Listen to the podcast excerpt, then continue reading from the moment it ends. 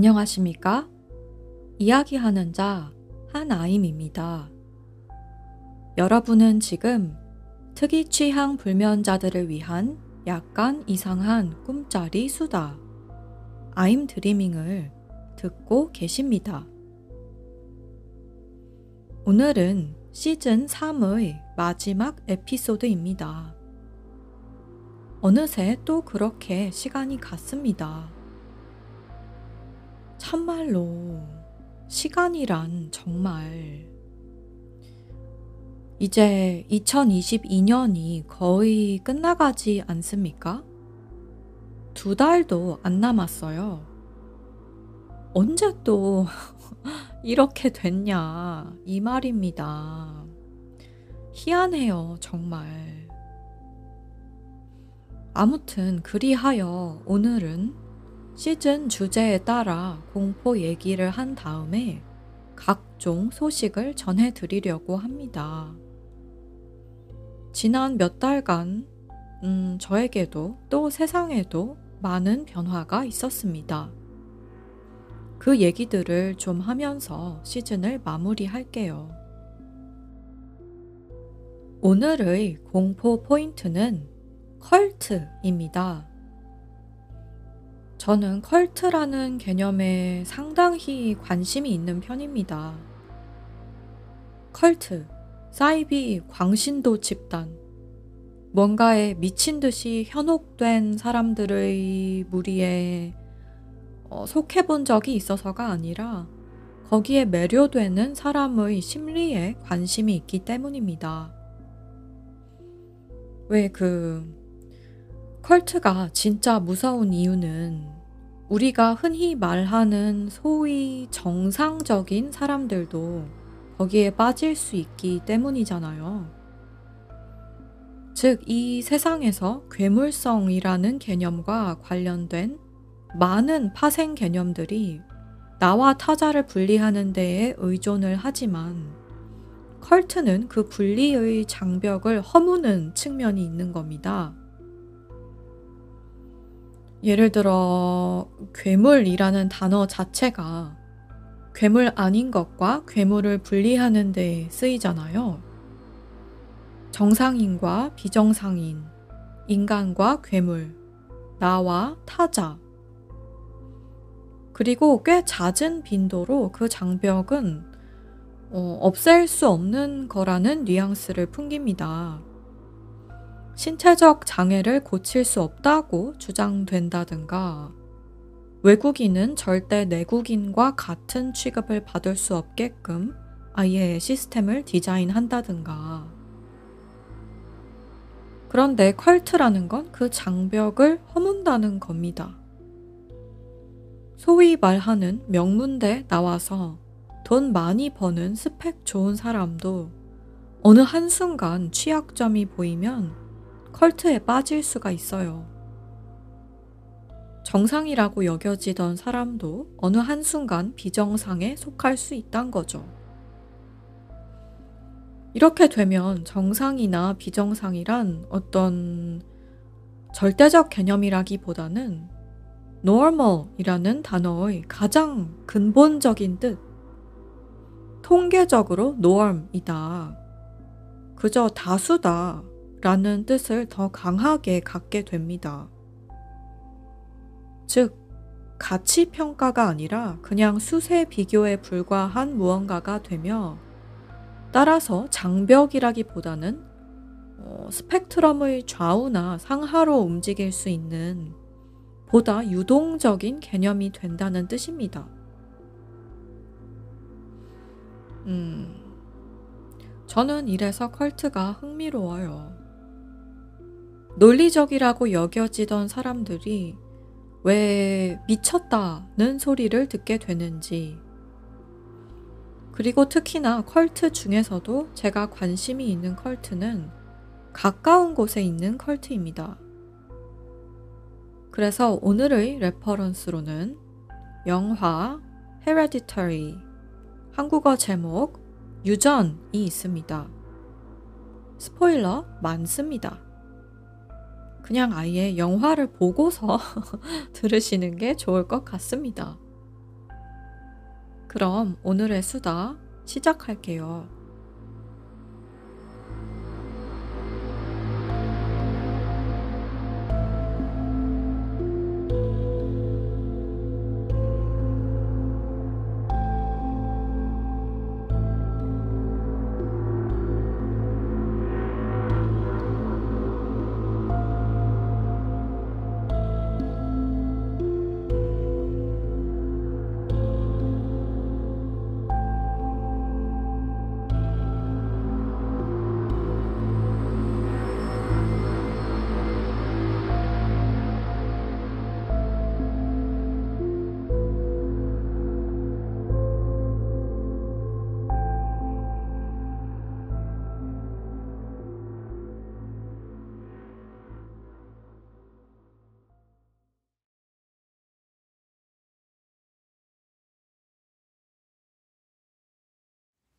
유전은 혜원이 친구가 추천해준 영화인데, 완전히 제가 역대로 본 영화 중 가장 재밌게 본 탑 10위에 드는 듯 합니다.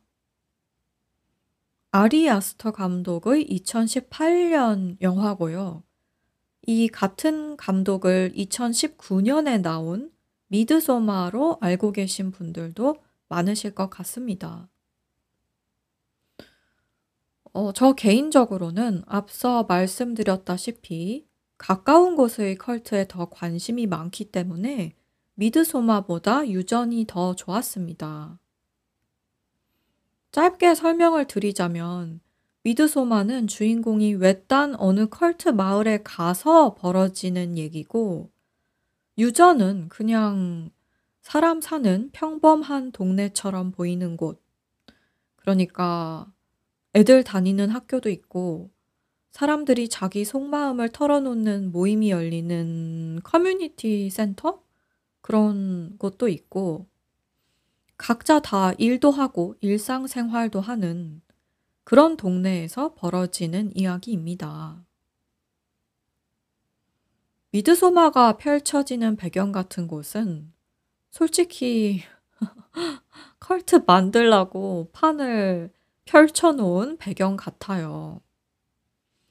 그렇게 외딴 데에 사람들이 자기네들끼리 모여 있으면 그런 미친 컬트까지는 아니더라도 어느 정도는 자기네들만의 이상한 의식 같은 것을 구축하는 것이 예측 가능하단 말이죠. 그러나 유저는 다릅니다. 유저는 컬트랑 상관이 없을 수도 있었는데 상관이 있어진다는 게 제 생각에는 가장 큰 공포 포인트입니다. 미드소마가 펼쳐지는 동네는 그냥 스스로가 안 가면 돼요.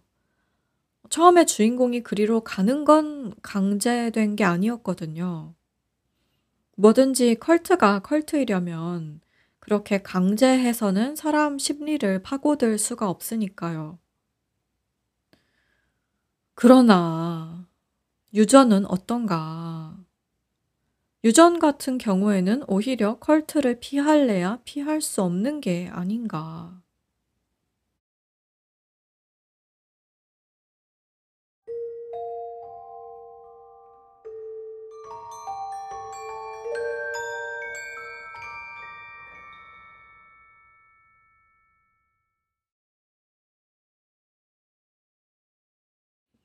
영화 유전은 사망 기사로 시작합니다. 이 짤막한 문단이 검은 화면 위에 흰 글씨로 떠요. 그 내용은 이렇습니다. 어떤 나이 많은 여인이 죽었다. 평범한 사망 기사답게 그 여인의 가족 관계가 기사에 나옵니다. 어, 생각해 보면 정말 이상하지 않나요? 어, 그런데 영미권은 자주 이러더라고요. 사돈의 팔촌까지 아주 그냥 신상을 신문에 다 냅니다. 결혼하고서도 자기 결혼했다고 신문에 내는 경우가 있어요. 저는 개인적으로 신기하다고 생각합니다. 첫째로 신문 그거 누가 본다고 내는지 모르겠고, 둘째로 신문을 누가 본다 해도 세상에 신문 종류가 얼마나 많은데 종류별로 다 낼 게 아니면 못하러 하나이라도 내는 노력을 들이는지 모르겠고, 셋째로 오히려 신문을 사람들이 많이 보면 볼수록 못하러 자기 신상뿐만 아니라 온 가족의 사돈의 팔촌 신상까지 다 스스로 터는지 모르겠습니다. 그런데 이렇게 하는 경우가 있더라고요. 그리하여 이 기사에 가게 정보가 포함됐는데 내용은 이러합니다. 죽은 여인에게는 딸이 있다. 그 딸은 살아있다. 그러나 죽은 여인의 남편과 아들은 이미 죽었다. 죽은 여인에게는 손주가 둘 있는데 그 이름은 피터와 찰리이며 사위도 있다. 처음에 이 내용을 보면 사실 뒷이야기와 연결이 잘 되지 않습니다. 이게 왜 그, 어, 책에서 글씨로 된 정보를 읽고 뒤에 나타나는 글씨 정보와 연결하는 것과 영화에서 글씨로 된 정보를 읽고 뒤에 나타나는 영상 정보를 연결하는 것은 차이가 있다고 저는 생각하거든요. 전자의 경우에는 둘 다 글씨 정보니까 연결이 더 수월하고 후자는 하나는 글씨 정보인데 다른 하나는 영상 정보니까 얘가 개인지 잘 모르는 경우가 있는 것 같습니다. 특히나 저는 문자로 된 정보를 좋아하고 또 정보를 기억하기 위해 제가 손으로 쓰거나 적어도 타이핑하는 걸 좋아해서 영화 내에서 사람 이름이 매우 특이하거나 플롯적으로 중요하거나 또는 자주 사용되는 경우가 아니면 인물들 이름이 아니라 배우 얼굴로 인물을 기억하는 경우가 자주 있습니다. 그래서 이 영화 유전을 처음 봤을 때는 이 사망 기사를 그냥 안 읽다시피 했어요. 아, 사실 책 읽을 때도 그래요. 어, 저는 책 시작할 때 앞에 무슨 인용문 나오는 거 이런 거 읽긴 하는데 읽고도 잘 모릅니다. 그건 두 번, 세번 읽을 사람들을 위한 거지 사실 초행길의 독자를 위한 건 아니라고 생각합니다. 아무튼 그래서 이 사망 기사 글자들이 스크린에 떴을 때 처음에는 그냥 읽는 둥 마는 둥 했고 영화를 두 번째 봤을 때 다시 자세히 봤습니다. 그렇지만 대충 읽어도 알 수 있는 점은 사망 기사가 영화 제목과 관련이 있다는 점입니다. 유전. 부모에게서 자식에게로 전달되는 것. 그리고 어떤 노인의 사망. 그리고 그 노인의 살아남은 딸과 그 딸의 자식들. 게다가 이 영화가 공포 장르의 영화라는 점을 고려했을 때 뭔가 이상한 것이 핏줄을 타고 흘렀겠구나.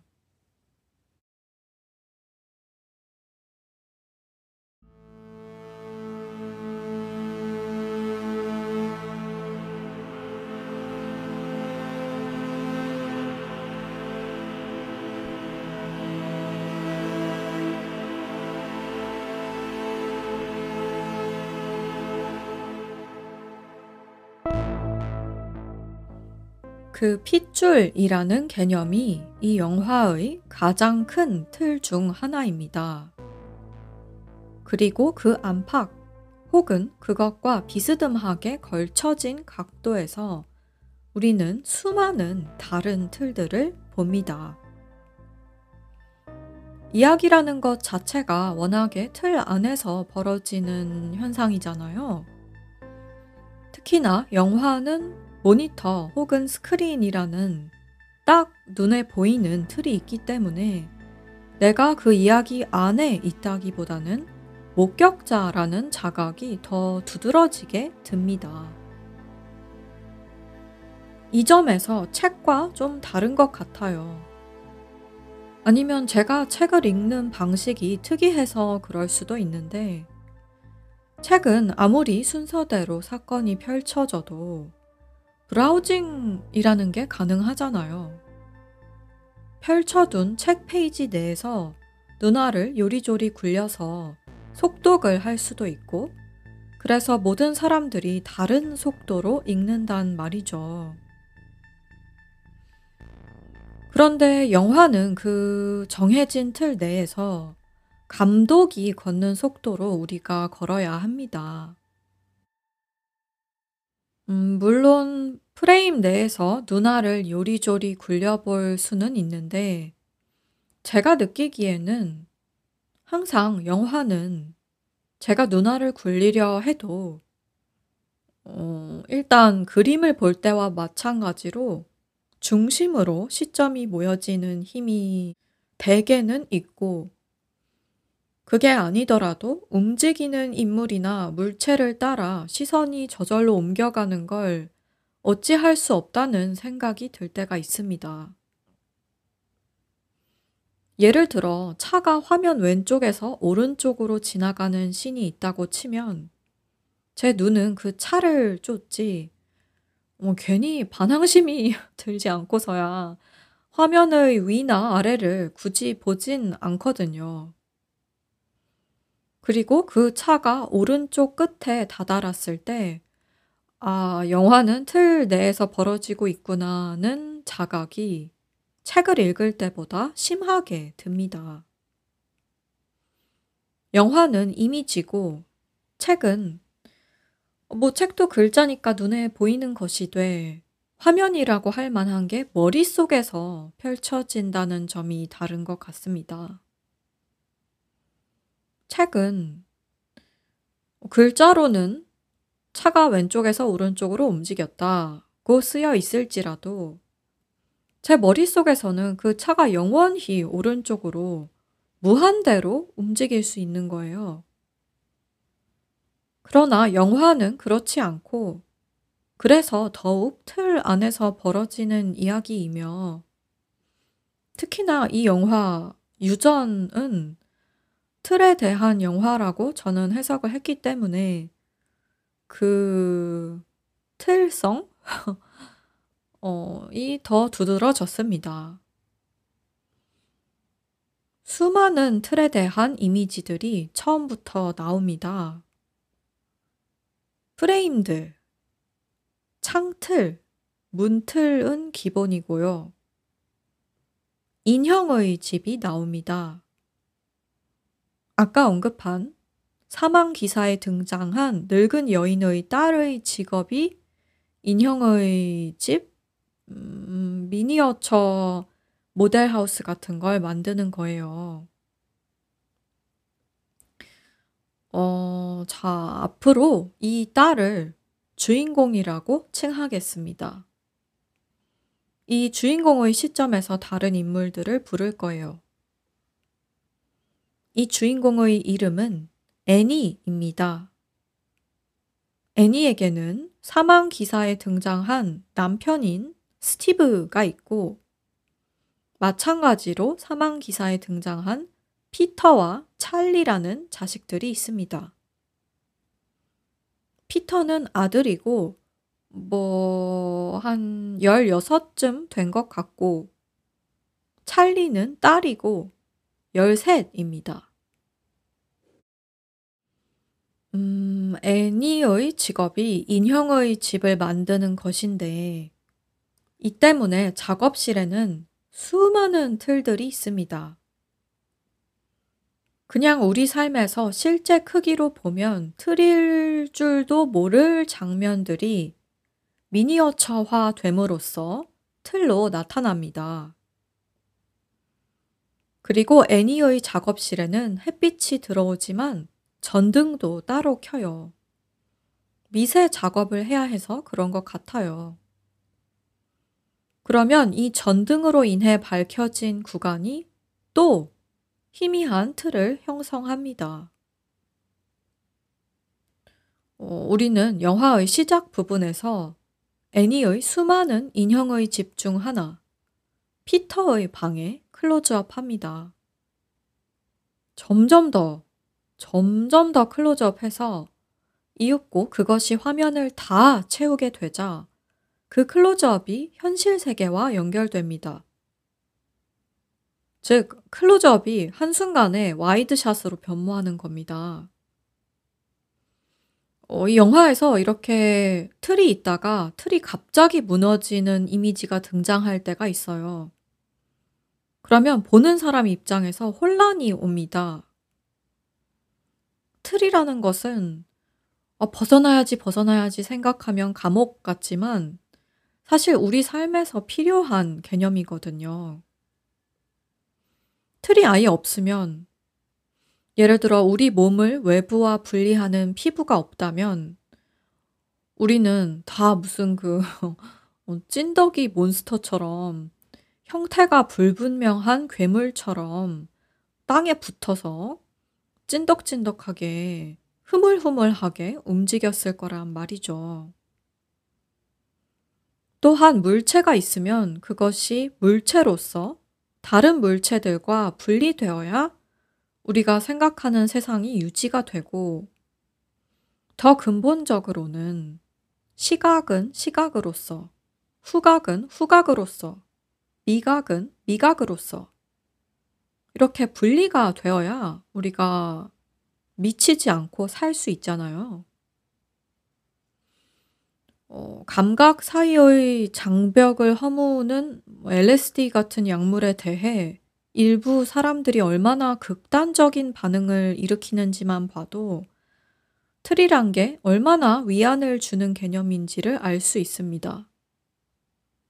어, 여기서 말하는 극단적인 반응은 실제로 약을 해서 생기는 반응이 아니라 LSD에 대해 듣기만 해도 그걸 극단적으로 싫어하는 거부 반응을 보이는 경우들이 있어요.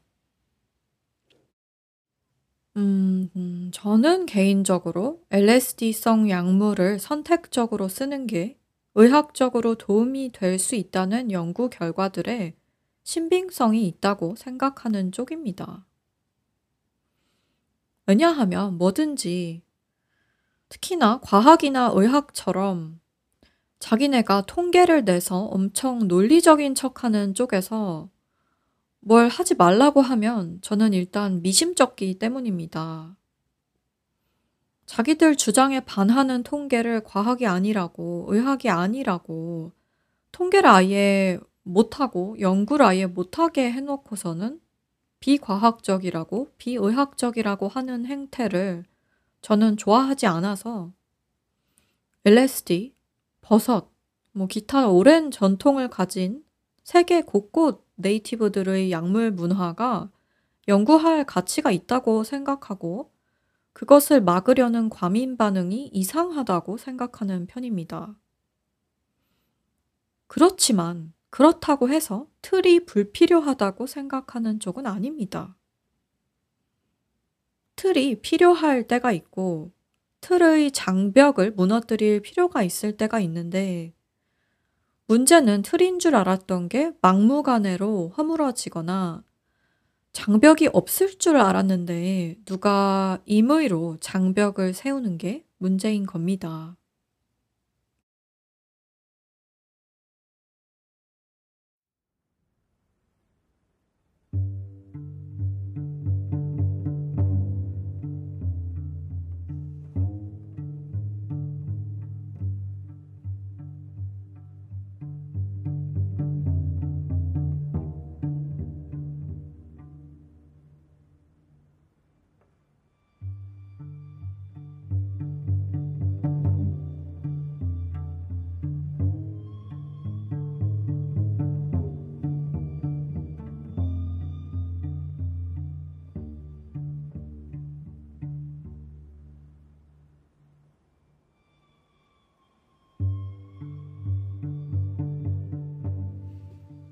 녹음하고 있는 와중에 여러분 오늘 여기 비가 옵니다. 드디어 겨울 폭풍이 왔어요. 말은 폭풍이지만 엄청난 건 아니고요. 비만 좀 오면 윈터스톰이라고 그러더라고요. 어, 지금 비가 왔다 갔다 하는데 빗소리가 오디오에 좀 들릴 수도 있습니다. 어, 저희 집 지붕에 비가 엄청난 소리로 충돌합니다. 네, 어, 방 바로 위가 지붕이에요. 위에 다른 아파트, 다른 방 없고, 바로 위가 지붕이고, 어, 아래층 창에도 다 창에 달린 미니 지붕이 있어서 어디서 녹음해도 빗소리가 들리는 관계로 양해 부탁드립니다. 내일도 비가 온대요. 어, 그래서 그냥 녹음을 진행하는 중입니다. 그래도 빗소리니까 괜찮겠죠? 빗소리는 어, 일부러도 넣는 소리니까 듣기 좋은 소리니까요. 아무튼 다시 영화 얘기를 할게요. 초반에서는 틀이 좀 답답하게 느껴져요. 틀이란 건 역시 나쁜 것인가 생각이 듭니다. 카메라는 애니의 인형의 집에 클로즈업 했다가 그것을 한순간에 wide shot으로 만들어 버릴 수 있지만 이 이야기의 인물들은 그렇게 자유롭지 못합니다. 클로즈업 됐다가 wide shot으로 변모한 피터의 방에 있는 피터 본인은 음, 자기 방에 있고 피터 동생 찰리는 찰리대로 tree house, 뭐 나무 위에 지은 오두막 공간에 있고 애니는 차 안에 있습니다. 이 첫 시퀀스에서 유일하게 집 안팎을 돌아다니고 틀 안팎을 들어갔다 나왔다 하는 사람은 애니의 남편입니다. 스티브요. 스티브는 참 자상한 남편이자 아버지인 것 같은데 이 집의 나머지 사람들은 전부 다 자신의 틀 안에만 있어요. 심지어 스티브가 나중에 이야기 속에서 아들한테 어, love you라고 하는데 어, 사랑한다고 하는데 이 아들 녀석 피터는 어, 나도 사랑해라고 안 하고 그냥 웃고만 있습니다. 스티브가 좀 불쌍해요. 그래서 음, 처음부터 불쌍해요.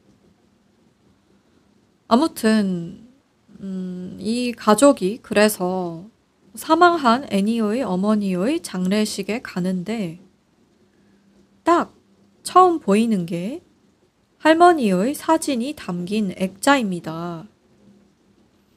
이 액자가 마치 어, 이 사람의 령을 그나마 틀에 박제해 놓은 듯한 기분이 드는 그런 액자예요. 그러고서 애니가 조문객들을 상대로 어머니에 대해 이야기하는 장면이 나오는데 애니가 말합니다. 어머니가 매우 프라이빗한 사람이었다. 사생활을 중요시했고 비밀이 많았다. 그런데 잘 보면 이야기 처음부터 애니도 그렇고 피터도 그렇고 찰리도 그래요. 이 가족에서 스티브만이 틀 안을 왔다 갔다 한단 말이죠. 죽은 할머니의 핏줄을 갖고 태어난 사람들은 전부 다 비밀이 있습니다. 비밀이 뭔지 스스로 모를지라도 비밀이 있어요. 그리고 심지어 스티브도 경계를 아예 무시하는 건 아닙니다. 장례식이 끝나고 집으로 돌아오자 이 남자가 자, 신발 벗자 하는 씬이 나오거든요. 이건 백인 가정에서 흔하지 않습니다. 밖에 나갔다가 신을 벗는 청결함이라니 흔하지 않은데 이 가족은 그렇게 한단 말이죠. 그러니까 이 남자가 틀의 존재를 모르는 건 아닌데, 다른 가족 구성원과의 차이는 이겁니다. 이 남자는 가족이라는 울타리 안에서는 서로 좀 더 자유로이 공유하고 감정을 받아들이고 챙겨주길 원하는데 다른 가족 구성원들은 가족이라는 울타리 안에 존재하는 자기 자신의 경계를 더 중요시하는 겁니다.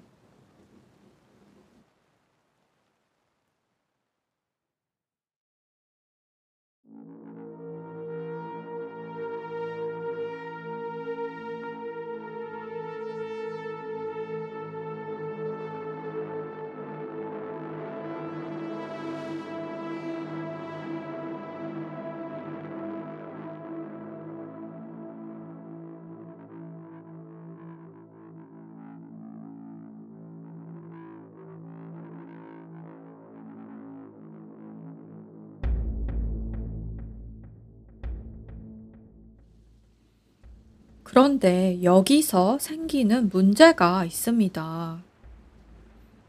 가족의 울타리도 있고 나의 경계도 있어서 틀이 이중으로 있는 게 딱 보면 별로 문제가 없어 보일지 모르고 어, 실제로 그 자체로는 문제가 아닐 수도 있으나 애니, 피터, 찰리는 그렇게 살 수 없는 사람들이라는 게 문제입니다. 이들이 독립적이거나 타인과의 연결고리를 찾길 원치 않아서 개인적으로 장벽을 쌓는 게 아니에요. 이들은 연결고리를 원해요. 이해받기를 원하고 누군가에게 닿길 원해요. 그런데, 어, 왜 우리 안에 코어가 있다고 이미지화를 해봤을 때 그 코어가 중심이라고 생각하면 그 중심으로부터 그릴 수 있는 동심원들이 있지 않겠습니까? 중심은 같고 지름이 점점 커지는 여러 원. 그러면 가장 안쪽 원은 나, 개인일 것이고 그 바깥쪽 원은 부부라든지 가족일 거란 말이죠. 그리고 실제로 스티브는 그렇게 삽니다. 스티브 개인에게도 비밀이 있겠지만 그건 영화에 잘 드러나지 않고 아마 그 이유는 아내인 애니의 어머니가 돌아가신 시점에서 스티브가 생각했을 때 가족이 뭉쳐야 하는 시기라서 그런 것 같아요. 아마 일반적으로 이렇게 생각하지 않겠습니까? 게다가 스티브가 막 들이대는 게 아니라 자기 가족에게 충분히 생각할 시간도 주고 공간도 주면서 가족이 좀 물리적으로 뭉치는 1차원적인 게 아니라 다차원적으로 서로 지지해 주자. 이런 건강한 정신을 갖고 있는 것 같거든요. 그런데 애니, 피터, 찰리는 그게 아닌 겁니다. 스티브와 공유를 안 하고 자기들끼리도 별로 공유를 안 하는 와중에 그럼 정말로 동심원 중 가장 안쪽 원인 자기 개인 내에서 감정을 해결할 수 있는가 하면 그것도 아닙니다. 그래서 문제가 발생합니다. 작은 원에서 더 큰 원으로 자기 코어를 중심으로 뻗어나가는 게 가장 안정적인 방향인데 생뚱맞은 외부 원을 끌어들이려는 경향이 있어요. 음, 처음에는 이게 별로 티가 안 납니다. 예를 들어 어린 찰리가 할머니를 그리워하는데 어, 그 그리움의 정도가 좀 이상하게 심한 것 같긴 하거든요. 어, 엄마보다 할머니를 좋아해요. 엄마가 집에 없던 게 아니었는데도. 그런데 뭐 13살 아이가 죽음을 처음 가까이 직면한 거니까 놀랐을 수도 있고, 어떤 반응이 나올지는 본인도 통제할 수 없는 거니까 어, 그러려니 할 수 있거든요. 뒤에 가서야 이 반응이 얼마나 비정상적이었는지가 나옵니다. 애니가 찰리를 낳았을 때 할머니가 찰리를 데려가서 대신 우유를 먹였다는 얘기도 나오고 할머니와 찰리의 관계가 너무 가까웠다는 얘기도 나오고 어, 아무리 할머니도 가족이라지만 엄마가 있고 엄마가 애를 챙겨주고 싶어 하는데 할머니가 그 사이에 끼는 건 코어를 중심으로 한 점점 커지는 동심원 구조를 파괴하지 않습니까? 밸런스가 깨진다고요. 여기서부터가 문제의 시작인데 너무 희미한 암시라서 뒤에 가서야 이상하다는 점이 드러나고요. 좀 더 대놓고 드러나는 문제점은 이겁니다. 애니가 어머니와의 자신의 복잡한 관계, 그리고 상실감을 해결하기 위해 남편인 스티브와 얘기하는 게 아닙니다. 스티브한테는 혼자 영화 보러 간다고 거짓말을 하고 모임에 갑니다. 최근에 사랑하는 사람을 잃은 사람들의 모임. 이런 모임에 갈 수는 있습니다. 물론. 왜 그, 가까운 사람에게 못하는 말을 모르는 사람이라고 여겨지는 사람에게는 할 수도 있잖아요. 그런데 문제는 거짓말을 하고 갈 정도라는 겁니다. 애니는 성인이잖아요. 그러니 피터나 찰리는 뭐 자기 자신을 잘 모르는 게 당연하다 치더라도 애니는 이쯤 되면 남편한테 자기가 왜 거짓말을 하고 혼자 모르는 사람들하고 얘기를 해야지만 될 정도인지를 알거나 알려고 노력해야 하는데 그것도 아닙니다. 그냥 기피해요. 자기 안에 코어가 어디인지도 모르는 것 같아요. 그래서 그 코어가 가장 안정적인 동심원들을 형성하지 못하고 심지어 코어가 이리저리 움직여서 개인, 부부, 가족, 더 큰 집단에 소속되었을 때 그것들을 어떤 구조로 배치해야 가장 지속적이고 안정적인 조화를 유지할 수 있는지를 전혀 모르는 것 같습니다.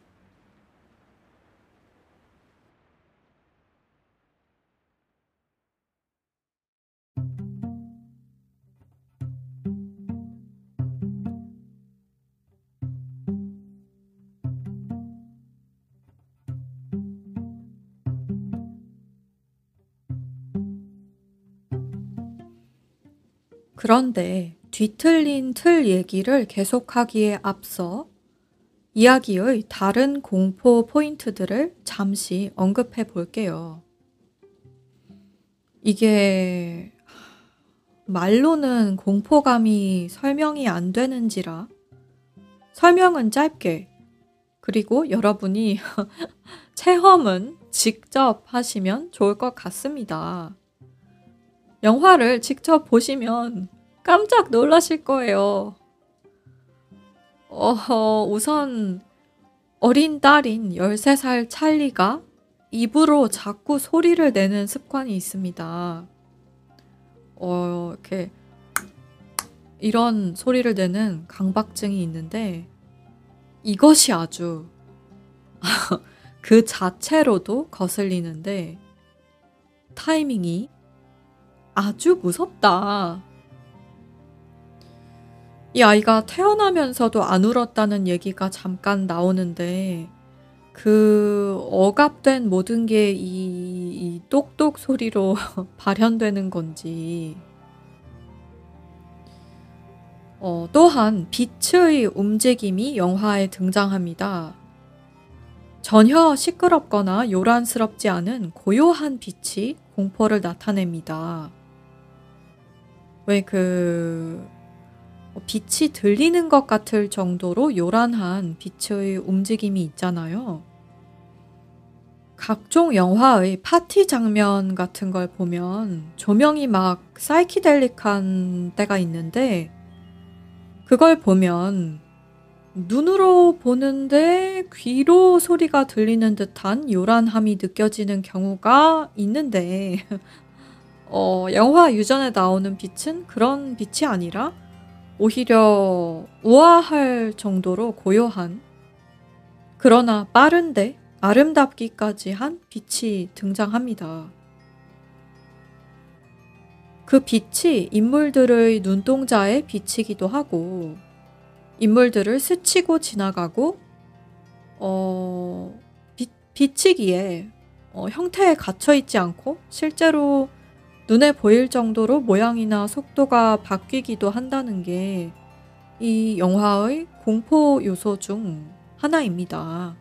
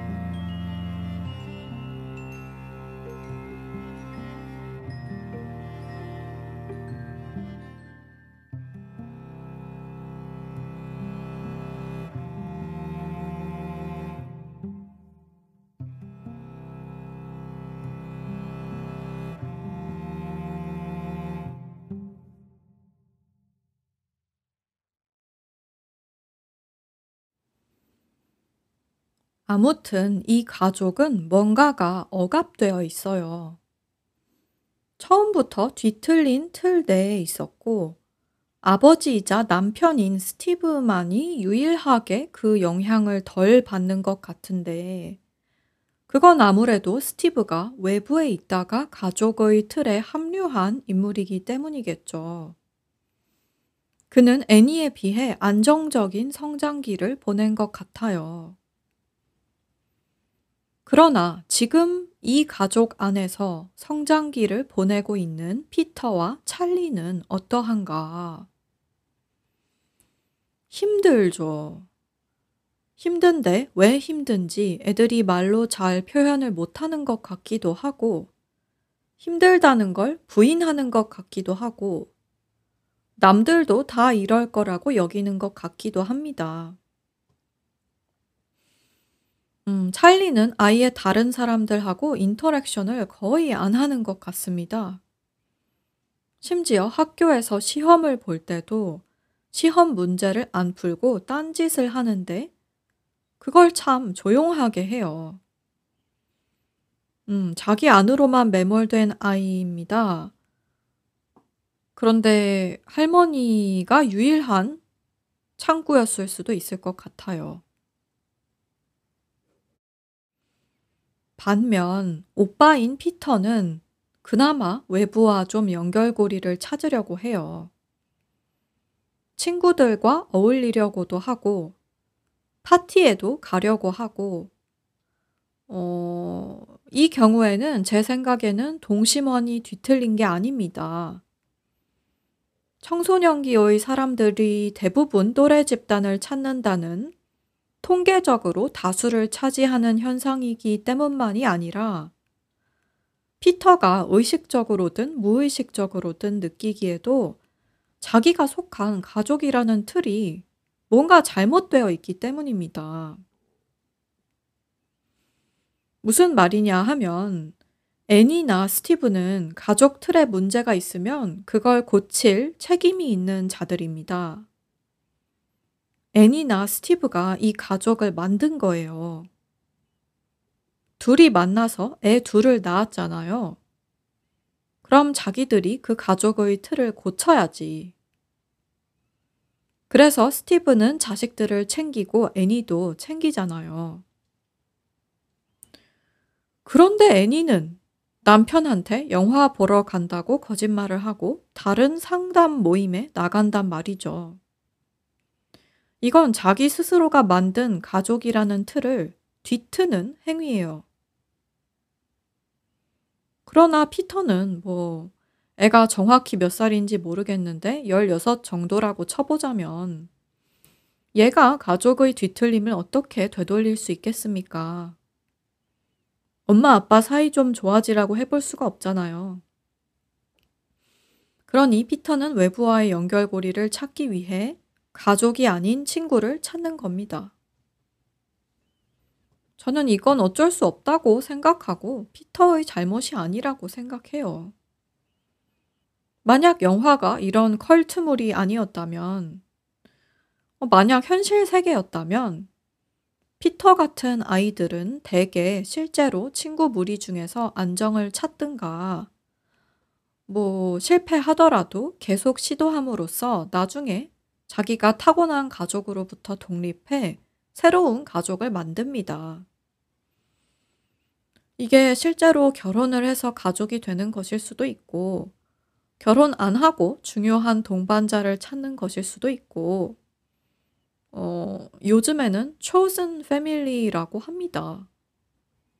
생물학적으로 연결된 가족이 아니라 자신이 선택한 가족 집단. 이런 것을 만들기도 한단 말이죠.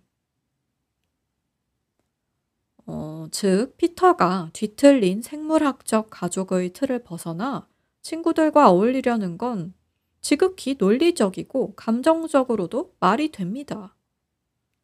자기 코어를 점점 더 확장하는 동심원을 구축하려는 거예요. 그러나 애니 애니는 물론 애니도 어머니가 정상이 아니었어요. 사방 기사에 나왔던 이미 죽은 사람들이 애니의 아버지와 오빠인데, 어, 아버지는 미쳐서 스스로 굶어 죽었고, 오빠는 조현병에 자살을 했는데 죽으면서 엄마 때문에 죽는 거라고. 즉, 애니의 어머니 때문에. 처음에 사망 기사에 나온 그 늙은 여인 때문에 죽은 거라고 했대요. 음, 애니는 그래서 죽은 엄마와 사이가 안 좋았대요. 그러니 애니도 얼마나 뒤틀린 틀의 가족 안에서 자란 겁니까? 애니도 안타깝긴 합니다. 그러나 자기가 이제 새 가족을 만들었으니, 음, 그런데도 자기 가족의 틀을 건강하게 만들려는 노력 대신에 남한테 자꾸 책임을 전가하는데 그 중에서도 이 영화의 모든 실질적인 문제를 현실화하는 행동을 합니다. 바로 오빠인 피터에게 여동생 찰리를 데리고 파티에 가라고 시키는 겁니다. 그런데 심지어 이 애들이 아, 아, 너무 착한 게 엄마가 가란다고 또 가요. 찰리는 가기 싫은데 가고 피터도 별 투정 안 부리고 동생을 데리고 가요. 이 나이대 10대 애들이란 아, 친구 많은 인기 좋은 동생도 안 데려가겠다고 우길 수도 있는데 피터가 참 착해요. 손 많이 가는 외톨이 동생을 실제로 데리고 간다고요. 그런데 문제가 생깁니다. 찰리에게 견과류 알레르기가 있어서 찰리가 파티 장소에서 뭘 잘못 먹고 호흡 곤란을 겪는 겁니다. 그러자 피터가 이 13살 애기 아, 뭐 애기죠. 애기를 고이 안고 급하게 파티 현장을 떠납니다. 병원에 가려고. 영화 배경상 16 정도면 다 운전하고 다닐 수 있는 데라서 직접 운전을 해서 갑니다. 이 오빠가 얼마나 착한지 몰라요. 그런데 병원에 가는 길에 찰리가 숨을 못 쉬겠으니 창밖으로 머리를 내밉니다. 이때 피터가 길에 있는 장애물을 피하느라 차 핸들을 확 틉니다. 이때 찰리의 머리가 전봇대에 충돌해 그대로 잘립니다. 죽은 거죠, 찰리는. 그런데 이걸 갖고 나중에 애니가 피터를 나무라는 거예요. 그러니까 애니가 문제 있는 집안에서 자란 건 안타까운데 그걸 또 피터한테 다 그대로 물려주고 있는 겁니다. 아니, 파티 가기 싫다는 찰리를 억지로 파티에 가게 해놓은 게 애니인데, 게다가 피터는 착해가지고 또 그 동생을 데리고 갔어. 그런데 찰리가 원래 견과류 알레르기가 있어. 그러면 그 알레르기 약을 엄마나 아빠가 챙기지 피터가 챙깁니까? 미성년자 아들이? 그러고서는 애니는 또 자기 작업실에 틀어박혀 가지고는 찰리 머리가 몸에서 잘려나간 사고 장면을 인형의 집 형태로 만듭니다. 그러니까 뭐냐면 컬트고 뭐고 슈퍼내추럴이고 뭐고 그 훨씬 전부터 애니는 정상이 아니에요. 이 사람은 뭘 틀 안에 둬야 하고 뭘 틀 밖에 둬야 하는지 전혀 모르는 사람입니다. 아들한테 무슨 말을 해야 되는지도 모르고 사고 현장을 머릿속에만 둬야 한다는 것도 모르고 어, 당연히 몰라요. 왜냐면 자기 안에 코어가 어디 있는지도 모르고 그 코어를 중심으로 친구 집단이나 직업 집단, 가족 집단은 물론이고 자기 개인조차 어, 견고하게 장벽을 쌓아본 적이 없는 어, 굉장히 장벽이 높은 것 같지만 사실 그 장벽이 너무나 위태롭고 흐물흐물해서 어디서 본인이 시작하는지 끝나는지도 모르는 그런 인물입니다.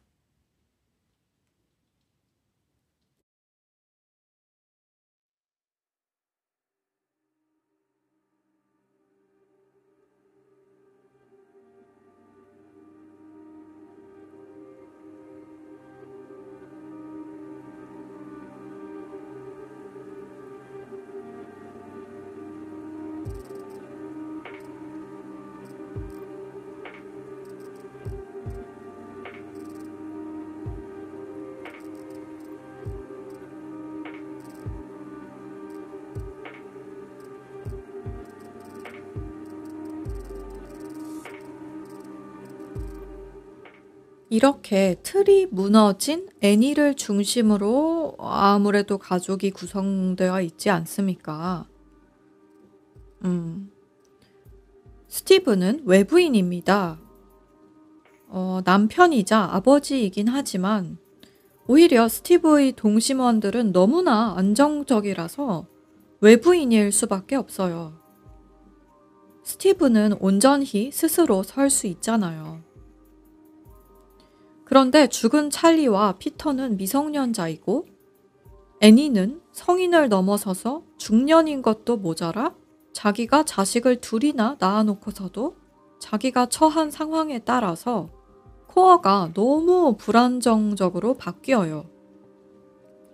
그래서 자기가 항상 중심이 되는 아이러니가 있습니다.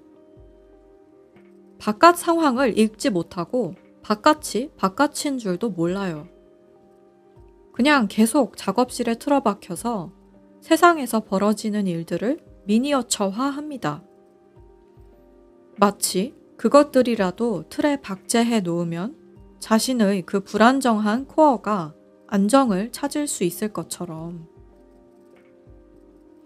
그런데 당연히 안 그렇죠. 아무리 많은 틀들이 있어도 애니는 자기가 어디에 속하는지 모릅니다. 자기 자신에게도 속하지 않아요. 여기서 틈새가 생겨납니다.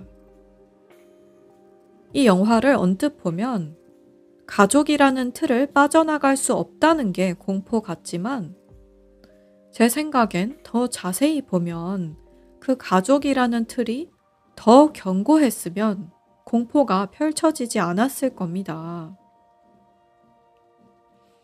가족의 틀이 견고했어야 했는데 무너져 내리고 계속 외부에서 해결책을 찾으려 하고 내부에는 거짓말을 하는 습관이 쌓이고 쌓여서 틀이 무너져 내린 겁니다. 심지어 애니가 아들한테 네 엄마가 되고 싶었던 적이 없었다고 하고 유산하려고 했었다는 말도 합니다. 그런데 또 그 발언 장면이 꿈으로 드러납니다. 그러니까 이제 현실과 꿈의 경계까지도 허물어지는 거예요. 그 와중에 돌아가신 어머니가 지내던 방문이 열려 있고 어머니의 무덤이 파헤쳐졌다는 소리도 들려옵니다. 경계, 틀이 그렇게나 많았는데 갑자기 누가 그걸 허물고 다니다니.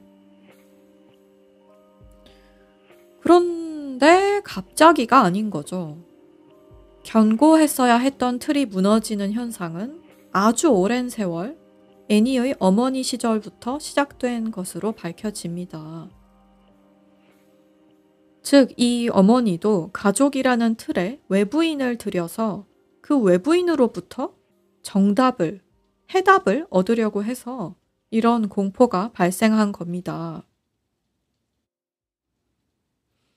가족이 있으면 가족을 벗어나면 안 되는 게 있잖아요. 커플이 있으면 커플을 벗어나면 안 되는 것도 있고, 국가도 그렇고 각종 회사도 그렇고 심지어 나 자신도 그렇습니다. 경계에 한번 뭔가를 들이기 시작하면 걷잡을 수 없어지는 것들이 있는데 유전은 그런 걷잡을 수 없는 것에 대한 얘기라고 저는 생각합니다. 가족에 대한 신뢰가 원래도 좋지 않았는데 외부인이 끼어들기 시작하니까 문제가 안 생길 수 없죠. 어, 혹시나 오해하실까 봐서 말씀드리는데 이건 가족의 틀을 깨야 하는 경우에는 적용되지 않습니다. 예를 들어 가족 중 누가 학대를 한다고 하면 가족의 틀을 깨야 마땅합니다. 그런데 그럴 때는 그 틀을 깨려는 의도를 갖고 외부인을 들이는 겁니다. 경찰을 부르든지 옆집 사람을 부르든지 누굴 부르든 가네요. 그런데 지금 이 영화나 현실의 많은 다른 경우들에는 대개 가족의 틀을 깨고 싶지도 않으면서 안에서 벌어지는 일을 밖에다 나불대고 다니는 경우가 있거든요. 즉, 제 말은 자신이 속한 틀에 불만이 있는 건 그럴 수도 있습니다. 어, 저는 불만이 있고 불만을 표현하는 건 문제가 아니라고 생각하는 쪽입니다. 어, 뭐, 긍정적이어야 한다. 그딴 거 아니에요. 당사자가 집에서 맞고 있어서 가족에 대한 불만이 있는지 외부인은 모릅니다. 거기다 긍정의 잣대를 들이대면 안 돼요. 불만이 있어서 불만을 표출하는 것일 수 있어요. 그런데 문제는 가족이나 회사나 애인이나 그 어떤 다른 틀을 떠나고 싶지 않으면서 그 내부의 비밀들을 나불대고 다니는 경우입니다. 이건 그러니까 시간이 좀 흘러야 알아요. 음, 정말 집단을 떠나고 싶으면 밖에 도움을 요청하고 밖에 알리면 돼요. 그런데 이 집단에 남고 싶고 속하고 싶고 집단을 보존하고 싶으면 집단 내부의 문제는 대개 집단 내부에서 해결해야 합니다. 집단 밖에서 갑자기 누가 무슨 비법 아니면 해답을 들고 와서 해결해 주지 않습니다. 집단 내부의 것을 밖에 알리면 알릴수록 문제는 해결되지 않을 뿐만 아니라 집단은 와해됩니다. 그런데 이런 경우 현실에서 많습니다. 어, 꼭 집단에 한한 문제가 아니더라도 어떤 문제가 있을 때 실제 그 문제를 해결하거나 그것이 해결이 안 되면 그 상황이나 사람들을 벗어나야 하는데 깊이만 하는 경우 그 관계가 제풀에 무너질 때까지. 그러고서는 참을 때까지 참았다고 주장하는 경우 코어에서 뭘 원하는지 모르고 주변에 주어진 대로 사는 겁니다. 집단에 속하는 게 아니라 속하게 됐다고 여기고 집단 밖에 집단 내부의 것을 발설한 게 아니라 그냥 얘기할 기회가 돼서 그렇게 한 거라고. 음. 그런데 모든 집단은 집단 보존 그 자체가 존재 이유 중 하나입니다. 이건 꼭 때가 아니어도 그래요. 집단의 소속원들이 집단을 보존하고 싶어 할 거라는 것이 집단의 대전제 중 하나란 말이죠. 그렇지 않으면 집단이 아닌 건데. 애니는 그러니까 집단에 속할 수가 없는 자입니다. 아, 가족 집단을 벗어날 수 없는 게 문제가 아니라 가족 집단이 애초에 집단이 아니었던 게 문제예요. 음, 애니의 어머니는 살아 생전에 자기 가족을 컬트에 팔아 넘기고 있었다는 게 이야기 후반에 가서 밝혀집니다. 그리고 애니는 어, 그 팔아 넘김의 시초는 아니었을 수 있지만 그것의 지속을 계속 돕고 있었던 겁니다. 가족을 신뢰하지 않고 가족이 자신을 신뢰하지 못하게 함으로써 스티브가 바로 자기 곁에 있었는데 스티브에게 거짓말하고 방구석에 틀어박혀서 인형의 집이나 만드느라 견과류를 먹으면 죽을 수도 있는 찰리를 미성년자 아들 피터랑 억지로 파티에 보냈던 것. 심지어 그러고서 피터더러 너 때문에 네 동생이 죽었다고 한 것. 반면 이 가족을 잠식한 컬트 집단은 어떻습니까? 이들은 자신들 집단의 비밀을 끝까지 철저히 지켰기에 말하자면 이긴 형국이 됐습니다.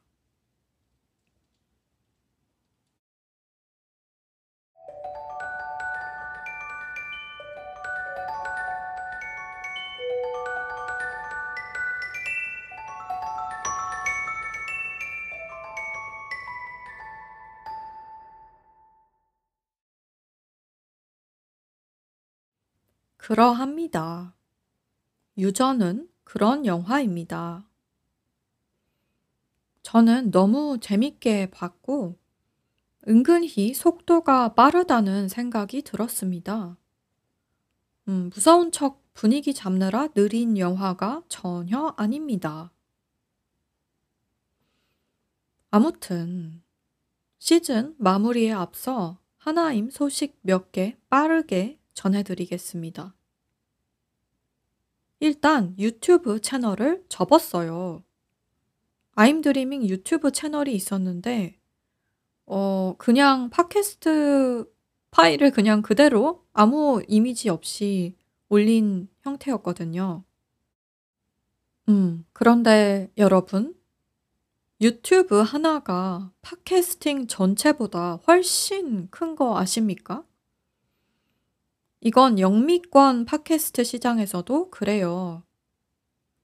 어, 사실 팟캐스트 시장은 탈중앙화 되어 있는 편이라서 2022년 현재처럼 빅테크가 지배하는 인터넷에서는 어, 시장이라고 부르기 뭐 할 수도 있습니다.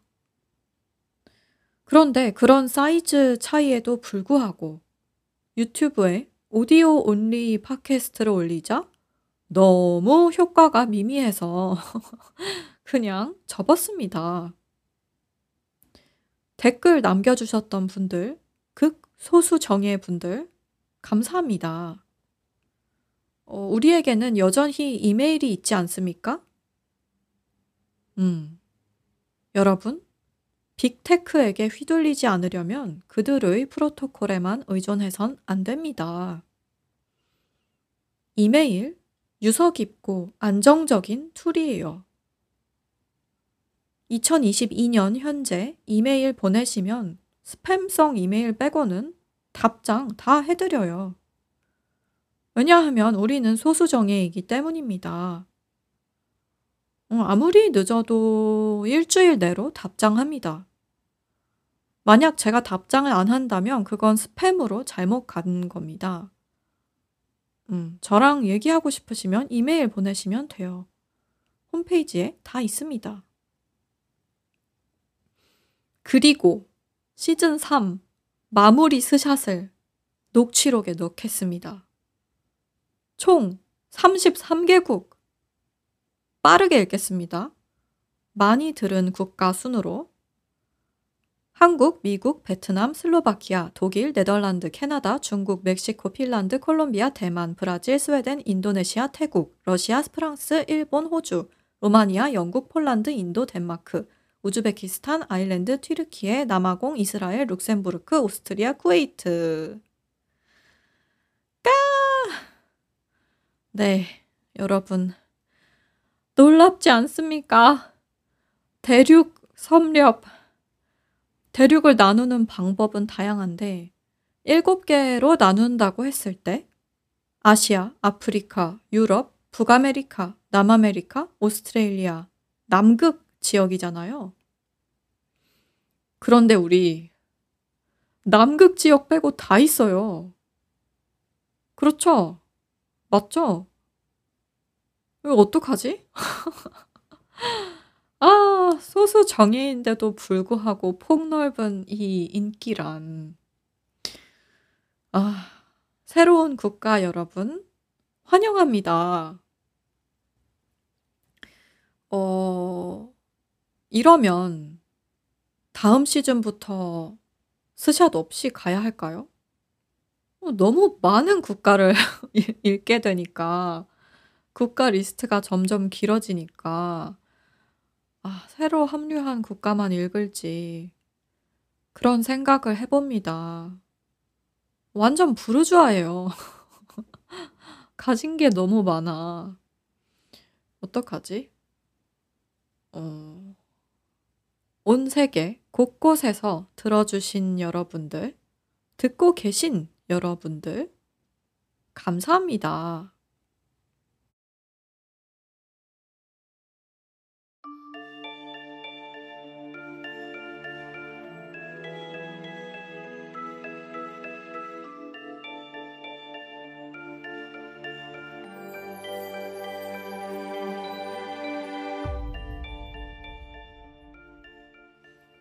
마무리할 시간입니다. 네, 여러분. 살다 보면 내가 속한 집단의 틀들이 전부 다 무너지는 일이 생길 수 있습니다. 나 때문일 수도 있고 타인 때문일 수도 있어요. 우리는 타인을 전부 컨트롤하면서 살 수 없습니다. 그러나 나 개인의 코어는 간직할 수 있습니다. 언제나 정답을 어떤 타인이 줄 거라고 여기지 맙시다. 그러면 컬트에 현혹되지 않을 수 있어요. 절대적 위안도 정답의 한 유형이고, 뭐, 상담 그룹 같은 것에 참여하는 것은 좋으나, 그것을 내 주변 다른 사람에게 거짓말 하면서까지 해야 한다면 내가 택한 동심원들은 동심원들이긴 한지 아니면 찌그러진 원들인지 생각해 봐야 할 것 같습니다. 정답을 얻는 대가로 내부 사정을 폭로하는 것은 특히 위험합니다. 내가 건강하고 괜찮은 상태면 오히려 모를까. 내가 취약할 때일수록 무턱대고 누굴 맹신하면 안 됩니다. 컬트는 그렇게 우리를 잠식합니다. 우리가 가장 취약할 때 드러낸 약점들을 붙잡고 늘어지면서 우리를 둘러싼 틀의 장벽들을 무너뜨립니다. 음, 틀을 좀 유연하게 세팅하는 것도 한 방법 같습니다. 이 이야기를 보면 애니어의 문제 중 하나는 가족 말고는 만나는 사람이 거의 없다는 점입니다. 그래서 가족에게 기대지 않을 때 기댈 곳이 아주 랜덤한 상담 그룹밖에 없었고, 그래서 거기서 컬트는 애니에게 접근할 기회를 포착했습니다. 컬트의 기본 조건은 타깃을 주변과 분리시키는 것 아니겠습니까? 그걸 애니는 이미 스스로 하고 있었어요. 스스로 모든 틀을 붕괴했고, 자기가 선택한 가족인 남편, 스티브한테마저도 거짓말 했습니다. 음, 영화 유전은 이렇게 끝납니다. 마지막에 피터의 몸에 찰리가 빙의되고 컬트는 그녀 혹은 그를 페이먼, 악마 중 하나라 부르며 그 이름을 칭송합니다. 그 끝 씬이 다시 틀처럼 화면 내에서 프레임 됩니다. 다시 인형의 집 모드, 클로즈업 모드로 돌아가는 거예요. 그 되찾은 틀의 안정감이 저로서는 어마어마하더라고요. 차라리 컬트가 이긴 게 마음의 안정을 줄 지경이었어요. 애니가 스스로 틀을 붕괴하는 모습이 너무 파괴적이었어서 말이죠. 이렇게 되는 게 진정한 공포 아닌가. 정말 공포의 가해자가 이기는 게 차라리 마음의 평안을 주게 되면 정말 컬트가 이기는 게 아닌가. 아. 아무튼 이 영화는 워낙에 심어 놓은 단서들이 많아서 너무나 여러 가지 방식으로 해석을 할 수 있습니다. 그리고 이번 시즌은 여기서 마무리를 할 것이나 다음에 언젠가 공포 주제를 또 하면 재밌을 것 같습니다. 저는 이번에도 6주치를 쉴 건데 다만 다음 주에는 안내 에피소드가 짧게 나갈 겁니다. 제가 시즌 4로 돌아오는 날짜는 12월 30일입니다. 올해의 끝자락에 돌아옵니다. 이 시즌제의 틀을 앞으로도 잘 유지해 보겠습니다. 그 와중에 랜덤성의 정신도 잃지 않겠습니다.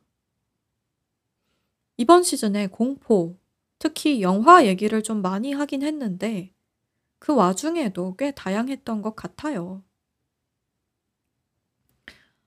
어, 그런 의미에서 어, 여러분 일론 머스크가 드디어 트위터를 사지 않았습니까?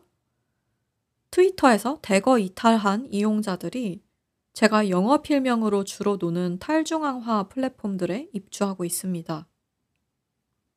어, 저는 블로그를 하는데 거기가 Fediverse ActivityPub이랑 연계가 되어서 전에 설명한 트위터랑 기능이 거의 같은 Mastodon에 사람들이 유입되고 그 사람들이 얘기하는 걸 저는 구경합니다. 이 추세가 앞으로 1, 2년 동안 계속될지 궁금합니다. 어, 또한 메타의 market value가 73% 떨어졌다는 소식입니다. 거기다가 지금까지 광고 수익에 의존하지 않음으로써 구글 및 메타 및 다른 광고 기업들과 차별성을 두었던 애플이 이제 광고계에 발을 들여놓겠다는 소식이 있습니다. 아니, 그럴 거면 애플을 뭐하러 비싸게 돈 주고 사는지. 어, 일단 저는 앱스토어에 그리 자주 가지 않아서 그리고 애플 TV UI가 너무 구려서 애플 TV를 안 쓰니까 별로 타격이 없는데 아, 요즘 자주 이런 얘기들이 나오더라고요. 돈 내고 쓰는 유료 사용자에게도 광고 보여주겠다고.